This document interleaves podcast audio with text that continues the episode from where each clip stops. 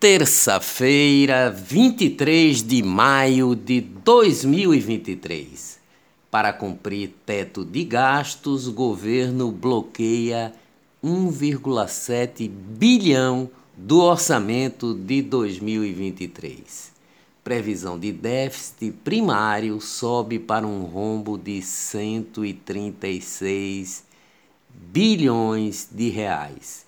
O governo continua gastando mais do que arrecada todo mês.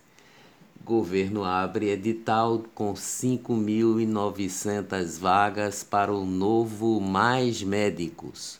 Inscrições começam nesta sexta-feira e vão até o dia 31 de maio. O programa foi retomado pelo governo federal em março deste ano.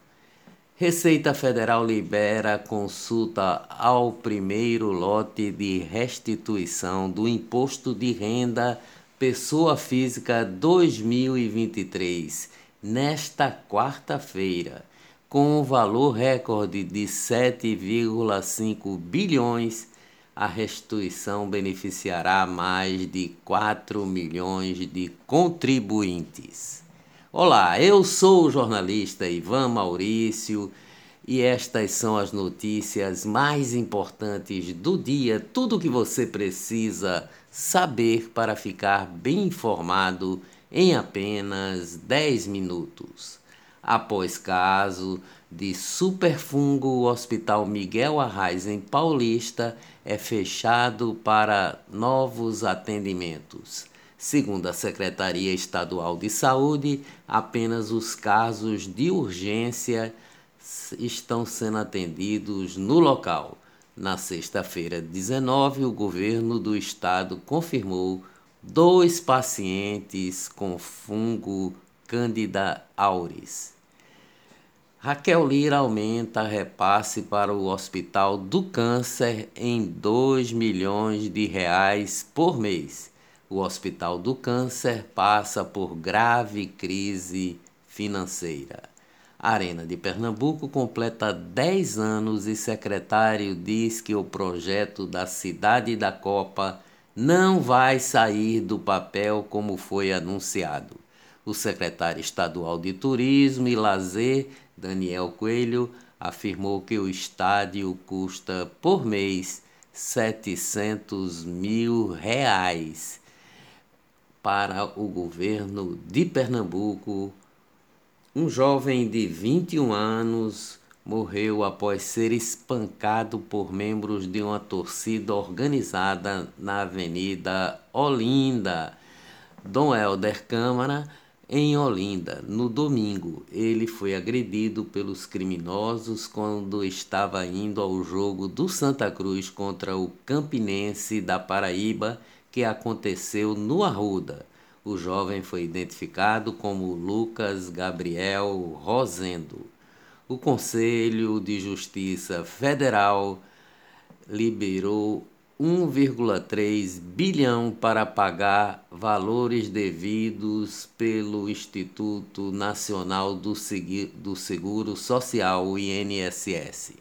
Os valores vão para 83 mil aposentados do INSS em casos de revisão de aposentadoria, pensão por morte, auxílio doença e prestação continuada. Rita Lee, outra biografia, livro que a editora Globo lançou ontem, dia de Santa Rita de Cássia, conforme era a vontade da cantora. Em sua última batalha, Rita Lee enfrentou uma doença persistente, traiçoeira e imprevisível, um câncer de pulmão. Economia no Brasil, depois de quase cinco meses de previsões semanais negativas para a economia, os analistas de mercado projetam no Boletim Focus do Banco Central desta semana uma inflação menor e crescimento do produto interno bruto para 2023. Divulgado ontem pelo Banco Central, o boletim mostra projeção de que o índice de preços ao consumidor amplo, o IPCA, fechará em 5,8% ante a projeção de 6,03% na semana anterior. Este é o segundo boletim do ano em que os analistas projetaram queda da inflação em 2023. Nos primeiras três semanas de maio, houve um crescimento de 9,6% das exportações brasileiras, ante uma queda de 9,1% nas importações em relação ao mesmo período do ano passado. Com isso, a balança comercial foi superavitária nesse período em 6 bilhões de dólares, o que representa um avanço de 102,7% desse número na comparação com as três primeiras semanas do mês de maio do ano passado. O Brasil bateu um recorde da série histórica de inadimplentes alcançando o número de 66 milhões de pessoas em abril deste ano. O levantamento foi realizado pela Confederação Nacional de Dirigentes Logista, pelo SPC, Serviço de Proteção ao Crédito. O estudo também indica que 4 em cada 10 brasileiros adultos estavam negativados em abril, o que representa 40,6%. Agronegócio, a Cargill, gigante do agronegócio, vai construir uma fábrica em Primavera do Leste, Mato Grosso. A empreitada custará 100 milhões de reais, informou a agência de notícias Reuters na sexta-feira. O foco da empresa é a alimentação de gado de corte com a produção de suplemento para animais. A construção da unidade começará neste mês e deve terminar em dezembro de 2024. Negócios no Brasil: Renner fecha 20 lojas após grande queda no lucro e alta da inadimplência.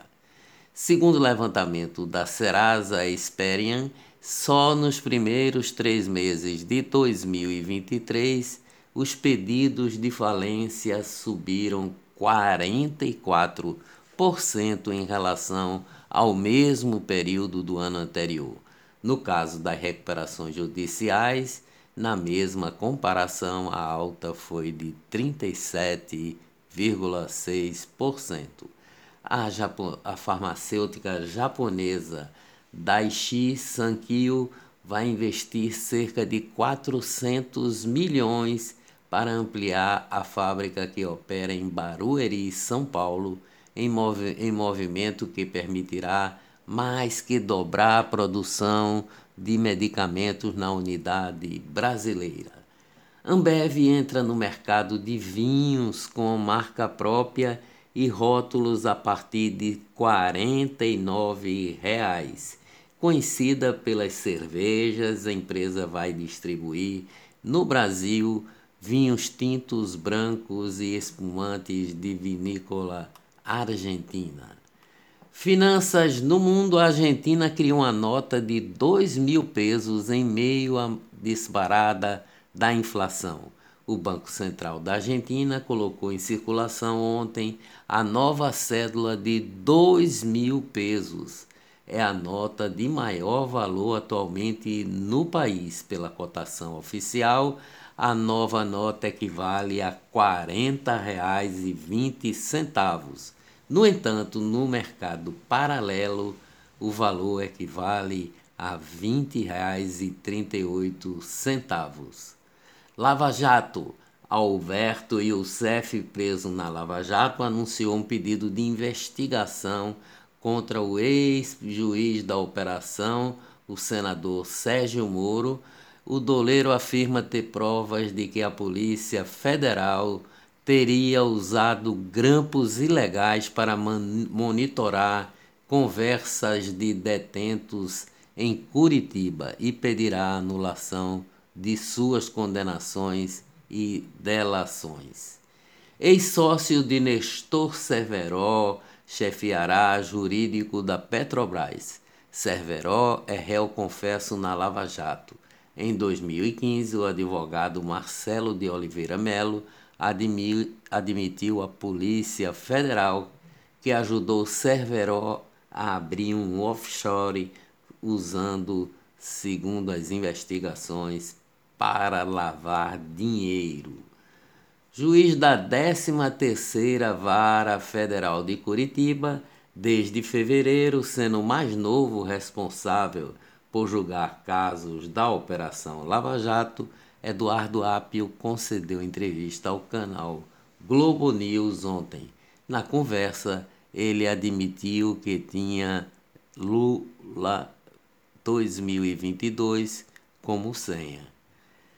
Os Supremos da Corte, o ministro Alexandre de Moraes do Supremo Tribunal Federal, votou para anular a condenação do ministro do Desenvolvimento Regional Valdez Góes. Em 2019, o Supremo Tribunal de Justiça condenou o Góes, ex-governador do Amapá, a seis anos de prisão por peculato Segundo o acórdão, ele desviou recursos destinados aos pagamentos de empréstimos consignados de servidores do Estado entre 2009 e 2010.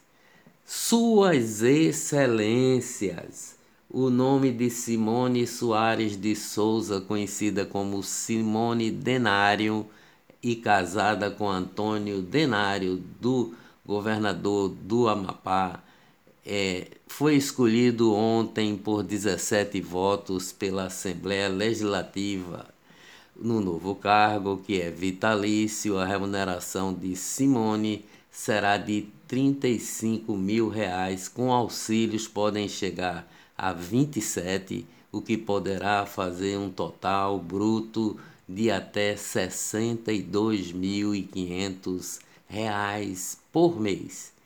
A Justiça Estadual do Pará anulou ontem a nomeação da esposa do governador Helder Barbalho ao Tribunal de Contas do Estado. Daniela Barbalho foi escolhida em votação no plenário da Assembleia Legislativa sobre controle da situação em março. A gestão, a pedido de Flávio Bolsonaro, a Justiça do Distrito Federal barra posse de Jorge Viana na Apex, Agência de Promoção de Exportações do Brasil, por falta de fluência em inglês. O ex-governador do Acre e ex-senador não é fluente em inglês, requisito obrigatório para ocupar a presidência da Apex. Covid no Brasil, a deputada federal Carla Zambelli teve alta ontem do hospital após ser internada com Covid. Lute e dias melhores virão, com certeza. Até amanhã, se Deus quiser.